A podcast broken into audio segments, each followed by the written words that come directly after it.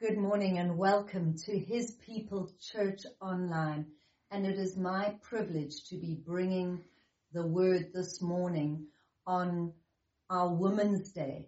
And we had a great Women's Day event yesterday afternoon, themed Taking Up Space. Our speakers spoke so well and there was wonderful interaction. And I feel like this morning's message is a continuation of our Women's Day event, but relevant to all. And my sermon title is Being the Beautiful Bride of Christ. And God calling us to take up the space that He's got for us as His bride, as His church, particularly in this time. And you may ask, why have I felt to bring this word this morning? And I've just had a sense that as individuals during this time, the enemy is tempting us, tempting many uh, to, to disconnect, to isolate themselves and to be seeing themselves far more as individuals and caring and looking out only for themselves as individuals, for their families and for those directly around them that they know and are friends with and are uh, and and I don't believe that that is God's plan for us.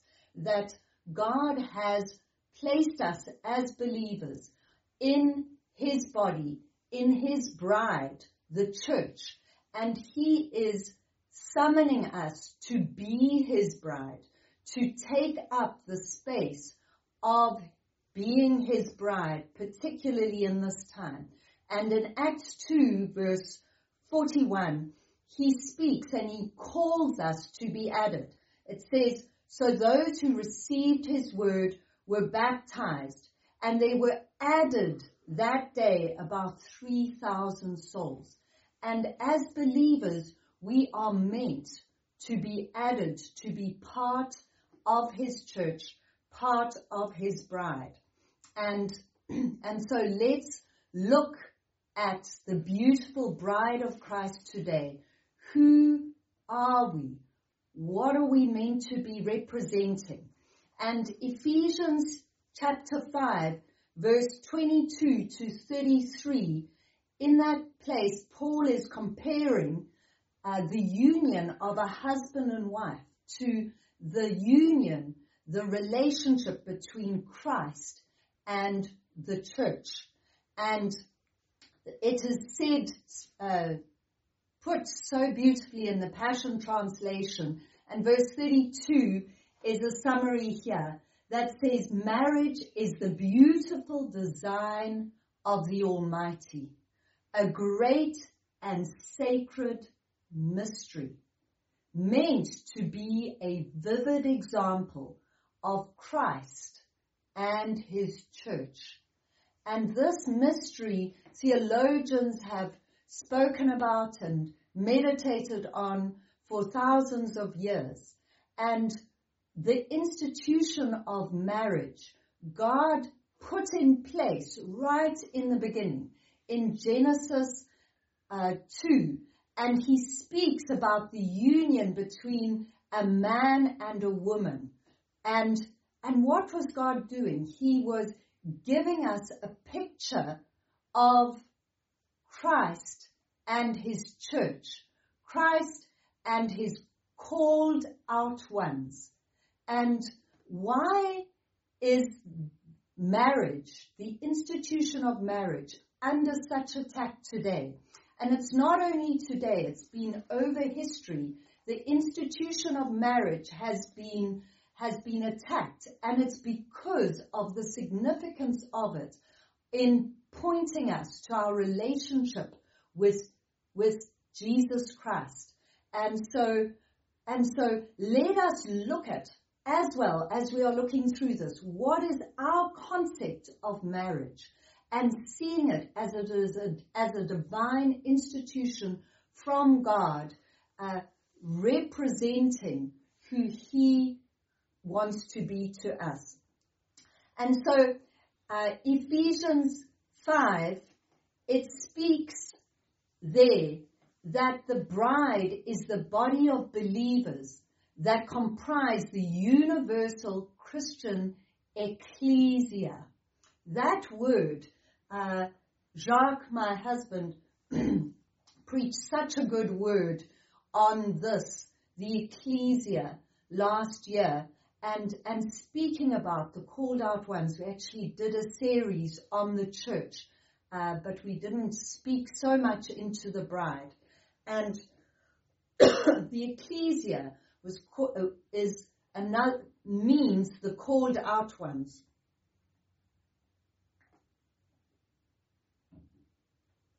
And when Christ was using the word ecclesia in the New Testament, in the Gospels, it simply meant that Christ had assembled this group of people to himself.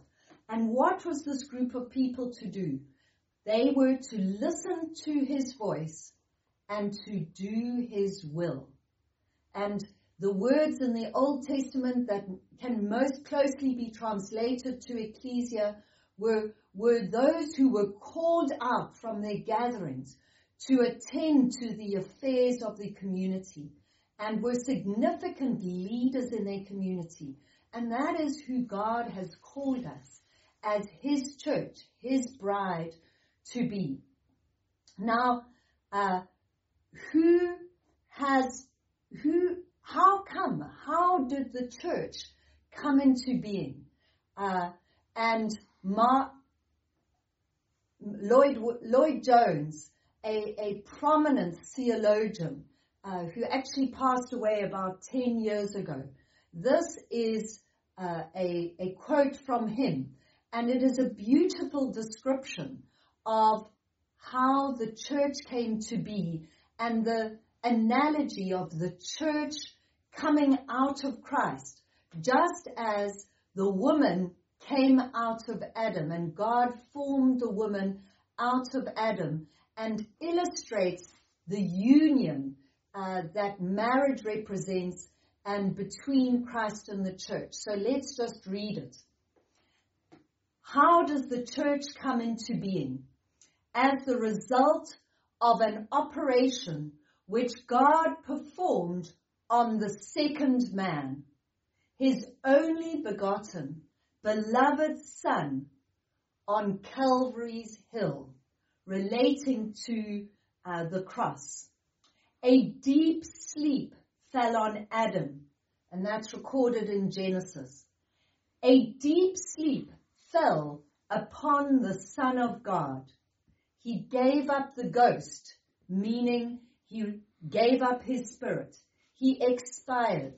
He breathed his last. And there in that operation performed by God, the church was taken out. Just as the woman was taken out of Adam, so the church is taken out of Christ the woman was taken out of the side of Adam, and it is from the Lord's bleeding, wounded side that the church comes. The church is the bride of Christ. And when we are talking about the bride of Christ and thinking about it, we need to remember the price that Jesus paid. We need to honor the church, the bride, and, and lift her up as a corporate entity because she represents and comes out of Christ. And I want to just look uh, briefly and say, we are His people church. We are a local church, which is part of the universal church of God. And God places us, He calls local churches each to represent Him and His bride in different expressions. And who are we as His people church? We are passionate about Him and people. And we believe that God has given us uh, this expression of who we are. And first and foremost, it is always first upward. It is first bringing glory to Him. It is first our relationship to Him. The bride's first primary relationship is to her groom, to her husband. He is her first priority among her relationships. And then while that is strong and firm and there's a love relationship between the husband and wife, then the, there is space and capacity for relationship that flows outward. And man was created to be a worshipper, first and foremost to worship and to glorify God. And the Westminster Catechism embodies that, it captures that and, and says the chief end of man is to glorify God and to enjoy Him forever. Excuse me.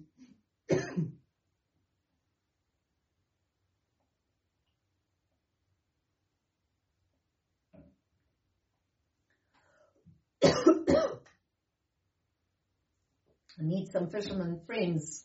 Friends. and there is no accident that we um, that we start our worship services with with our worship because we lift him up first and foremostly. And so and so we worship him. And the song Song of Songs, there is a whole book in the Bible that is dedicated to our relationship with God.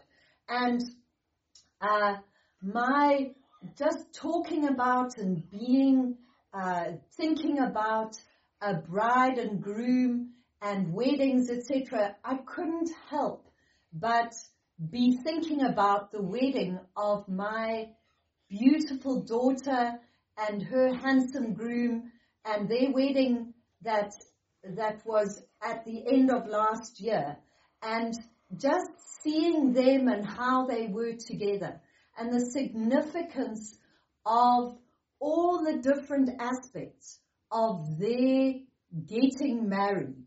And we so often commented on the, the analogy of them getting married and the relationship between Christ and the church.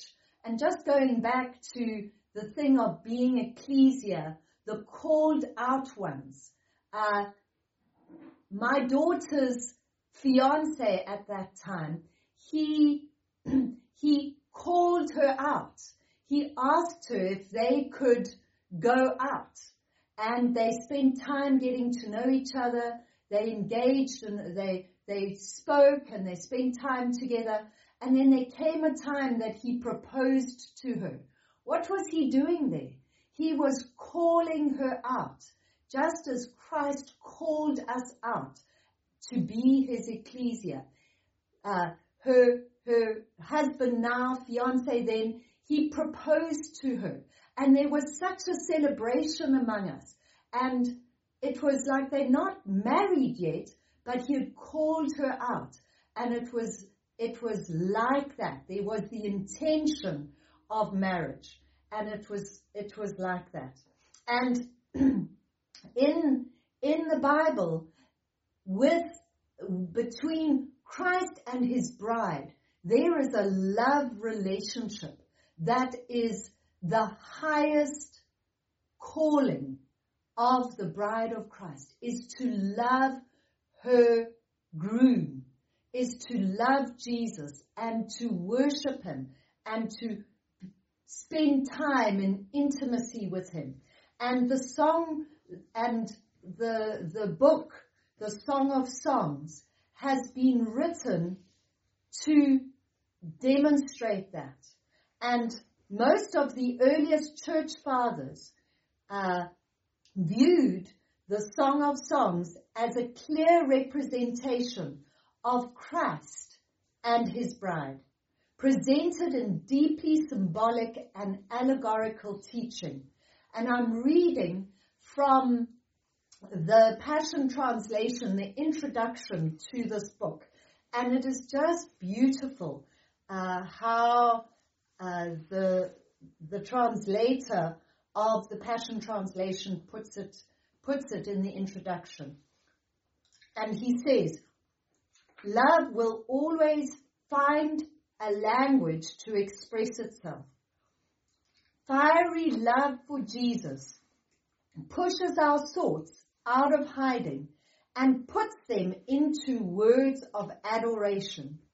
This articulation out of the deepest places of our hearts moves God and inspires each of us to a greater devotion. Everyone deserves to hear and feel the passion of our bridegroom for his radiant and soon to be perfected bride. The inspired Song of Songs is a work of art. It is a melody sung from the heart of Jesus Christ for his longing bride. Can't you hear it? The, just the depths of love relationship between Jesus and his bride. Um, and many scholars also speak that the that the book of Song of Songs also speaks to the love relationship between a man and a woman. And it just further repre- uh, brings the analogy of the two.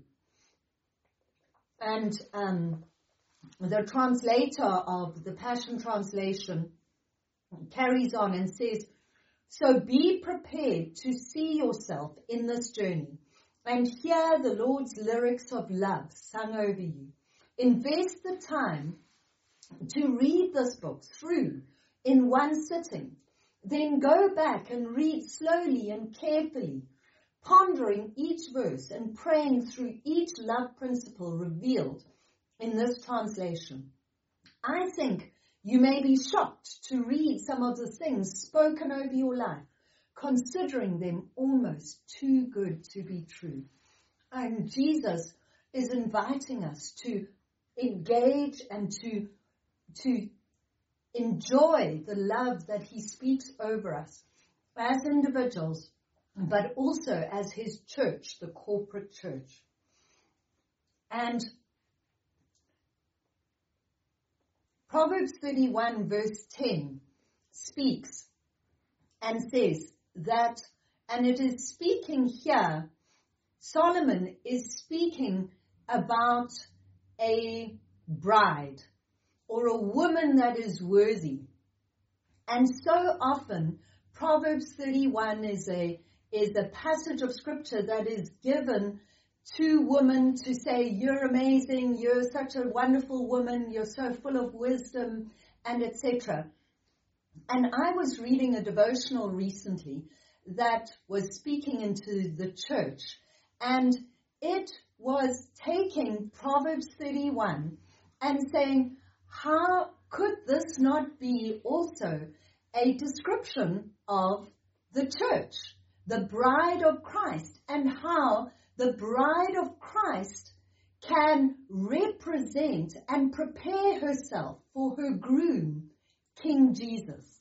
And so I, I just pulled out a couple of things uh, from Proverbs 31 just to represent it. And one of it starts off in uh, verse 10 and it says, she is far more precious than jewels and her value is far above rubies or pearls. And I know that my daughter's fiance then, that he spent a fair bit of money on buying a beautiful ring for my daughter. He, he invested. He felt that she was worth investment and he felt a preciousness to her. And Jesus paid for his bride with his life. And another thing that happens with a bride and her groom. My daughter has taken on her husband's name. The bride takes on the new name. We are the bride of Christ. We are Christians. But the bride represents her groom. She is associated with him.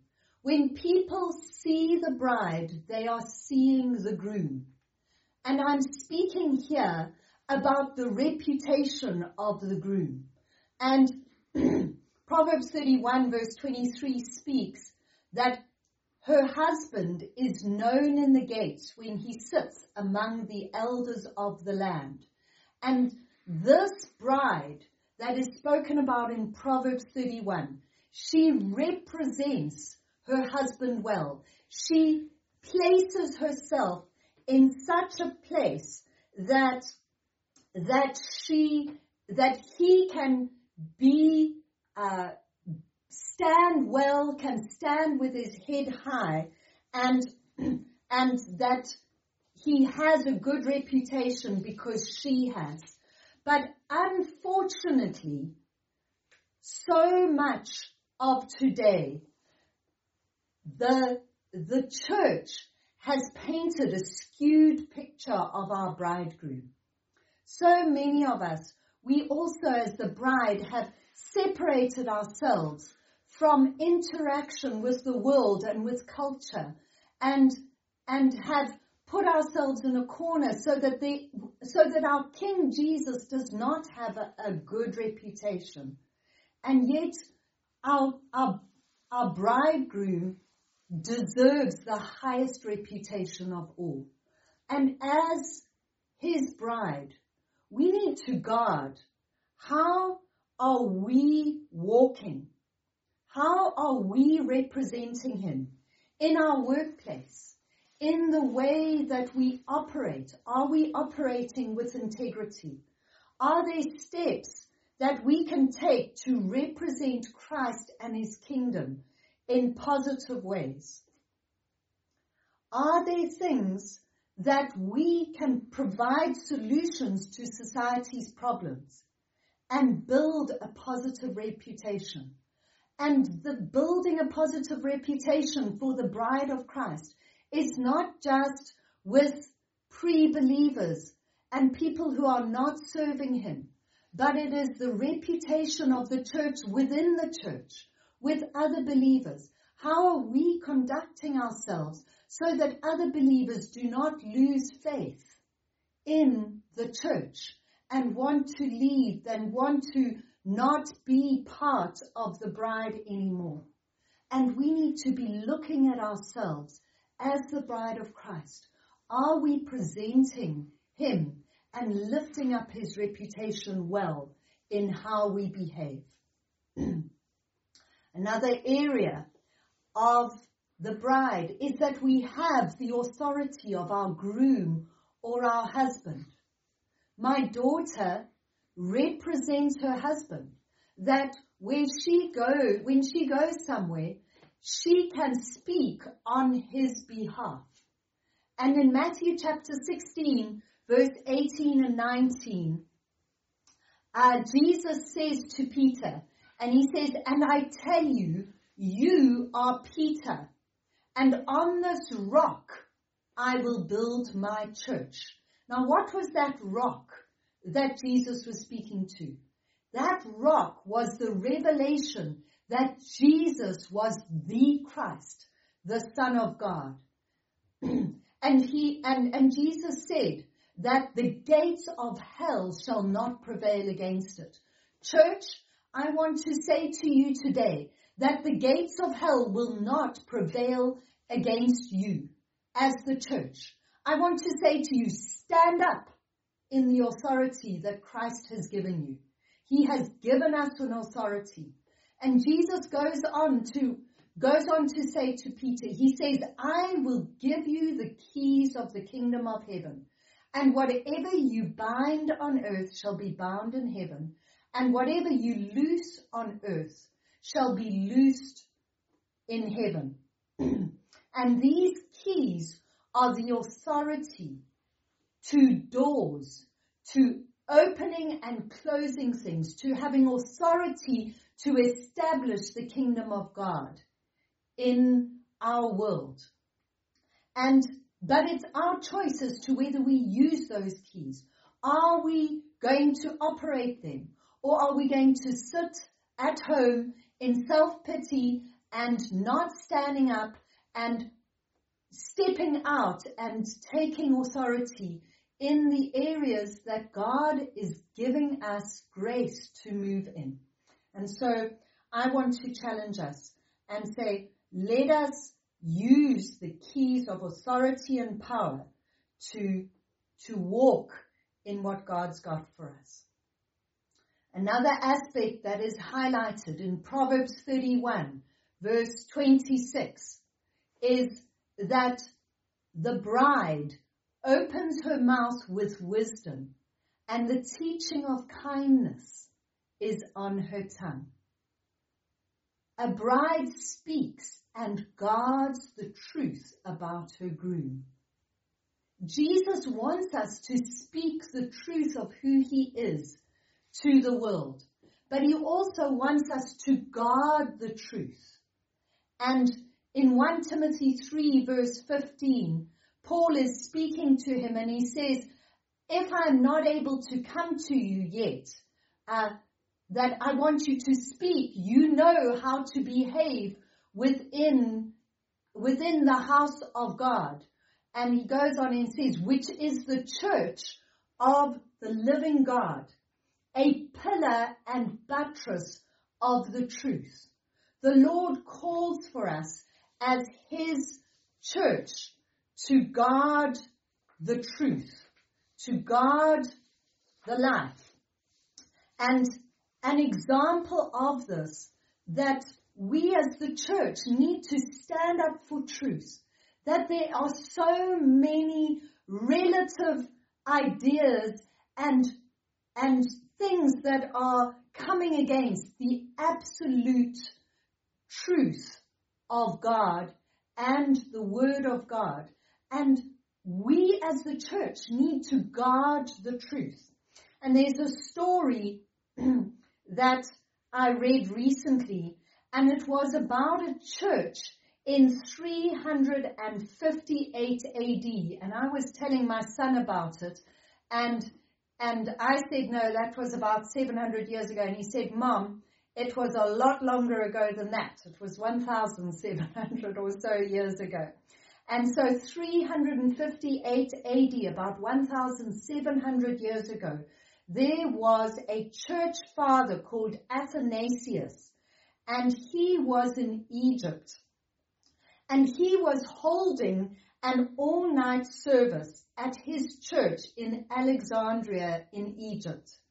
And this church father had been leading the fight in that time, so 350 or so years after Jesus had um, had been born, he was he was warfaring. He was leading a fight for the eternal sonship and deity of Jesus Christ, knowing that the survival of Christianity depended on it.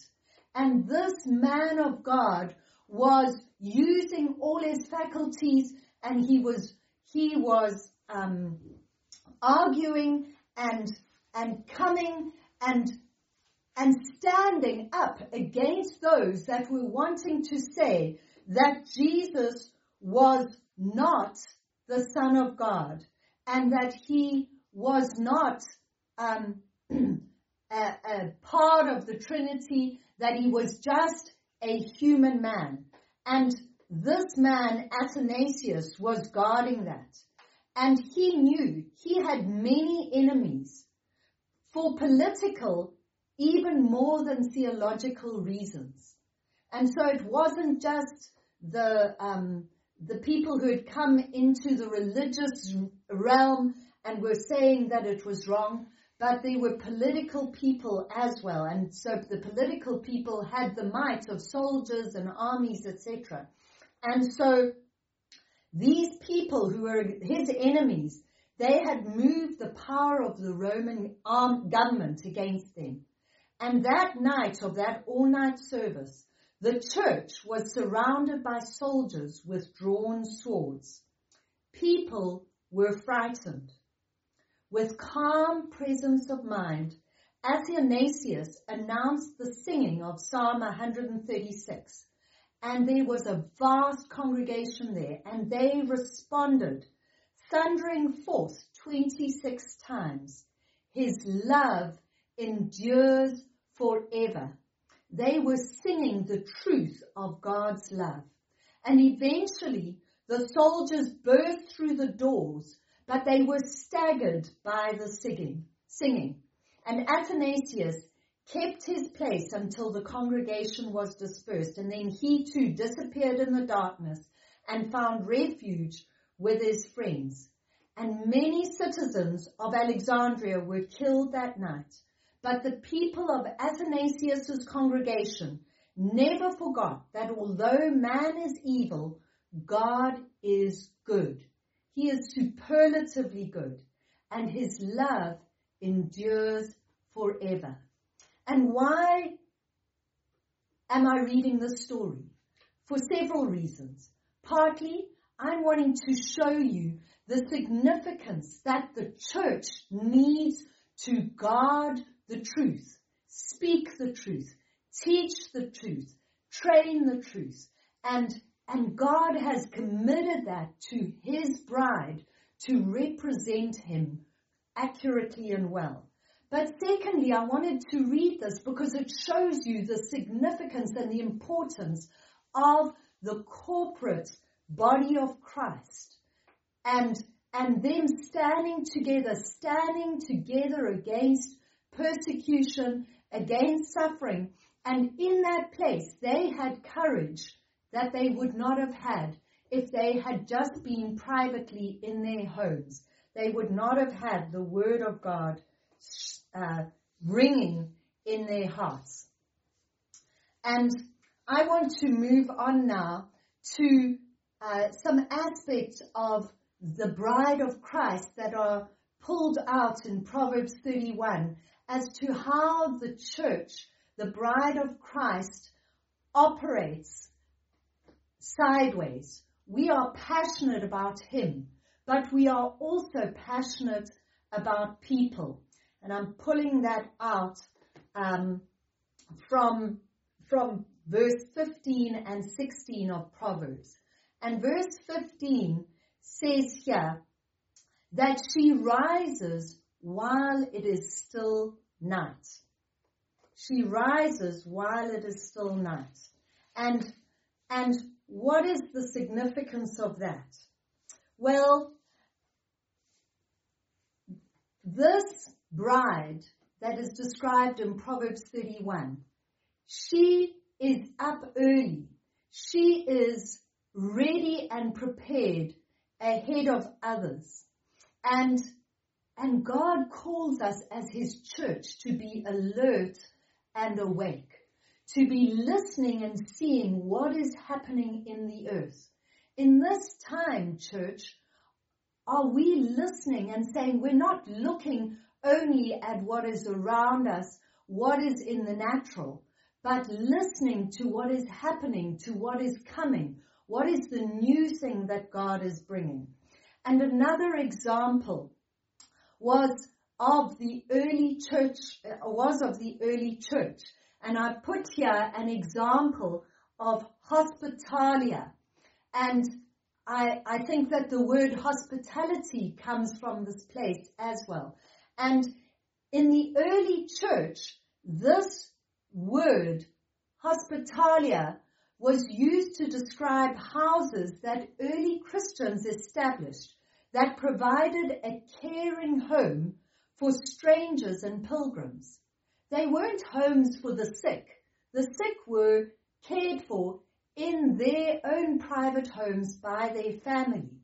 But these homes were, were there to provide a place for strangers and pilgrims, many of them that were poor and destitute. And it was the early church that set up these places. And then as time went on, as church, cities grew, etc., the Christians began to use these, these homes, these places, these hospitalia, to be places of rest and care for the cast off members of society, for the poor, for the elderly, for the orphans. And over time, they came to be the place where the sick were cared for by the Christians because the families of the sick either uh, threw them out or just didn't know how to care for them, didn't have the resources to be able to care for their sick members of their family. And so, as time has gone on, we have seen that developing and expanding into the hospitals that we know today. And the early Christians saw that the care that they were providing in hospitals was a practical, tangible extension of their spiritual gifts. It was their love for God flowing outward to the people around them. And, and the question is, are we going to step out and say, God, use me to be the one, use us as your bride to be the ones that are providing the solution for the world ahead of time. That we not be the ones that catch on to the ideas after the events and after the world have found solutions that are not necessarily godly and bringing God's grace and love and life into the world. Uh, in verse 16 of Proverbs 31, it speaks, uh, she buys a field, etc., and she plants a vineyard. She plants a vineyard. And this speaks to planting seeds planting, uh, planting for later on. And the bride of Christ is called to be sowing seeds and sowing into the next generation of the church. And our question, what can you plant for the bride of tomorrow to harvest? Or are we only looking for what is the benefit for us as the church, for you as your place today? Or are we willing to labor and to dig in soil that is maybe hard and to plant a vineyard so that our children, so that those who are coming after, so that our students who are young people who are the leaders of tomorrow, his people every nation, one of our mandates is, uh, is to be reaching the students, but they are the leaders of tomorrow and we are, we are sowing seeds for our next generation. And Psalm 102 verse 18 says it so well. It says, let this be recorded for a generation to come so that a people yet to be created may praise the Lord.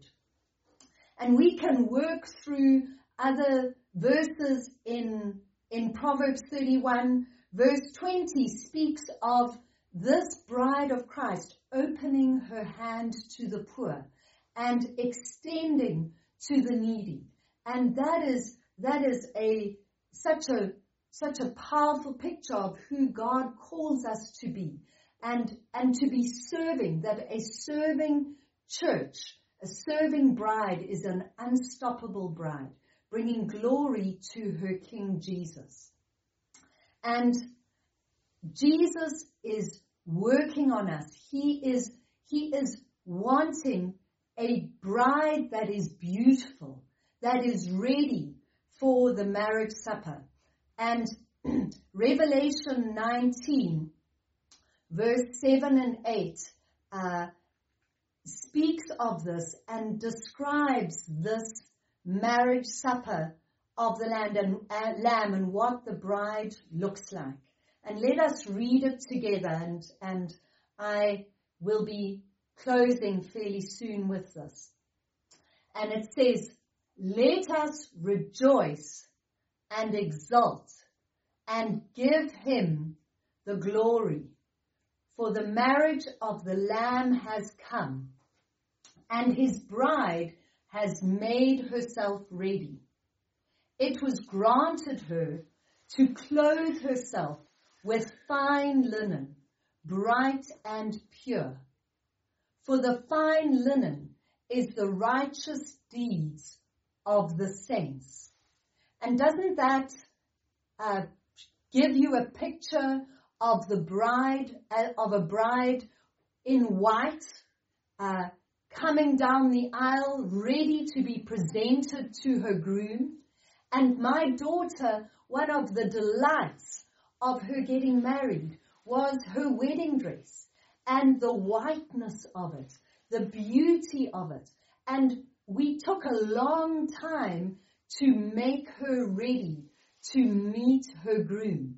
And on the day, there were lots of people to celebrate, but her eyes were for her groom. And, and these, these linens, what are they? What do they represent? In the Amplified Bible, it speaks and it expands on it. It says she dresses in fine, radiant linen, dazzling and white.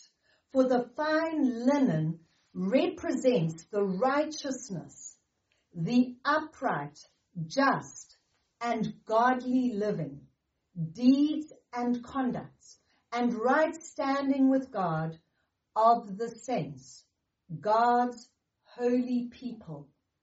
And Jesus is calling us to walk in right standing with Him, to live with godly living. And I want to invite you to examine your life today. How are you as the bride of Christ representing your groom? How are you uh, speaking about the bride? How are you celebrating the bride? How are you building up the bride of Christ? Because he calls us to protect his bride because it hurts him when we dirty her linen garments, when we call her names, when we, when we malign one another, when we are not representative of his heart and his care for society and people around.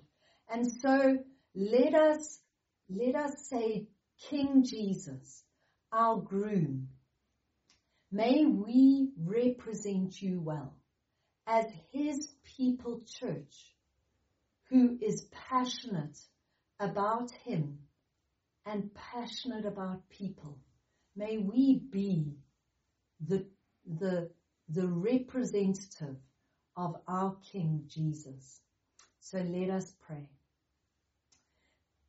Father God, we ask that you would make us increasingly who you have called us to be as the bride for your son Jesus. And we say, please forgive us, Lord, where we have acted in ways that bring shame to you, Jesus, in ways that damage your reputation, in ways that do not represent you well with the authority that you've given us. And we say, use us, Jesus. We want to partner with you to bring your kingdom, to expand and to leave your legacy, Jesus, because it's about you who are our head and our king. And we say, Jesus, have your way. We submit to you. We follow you. Amen.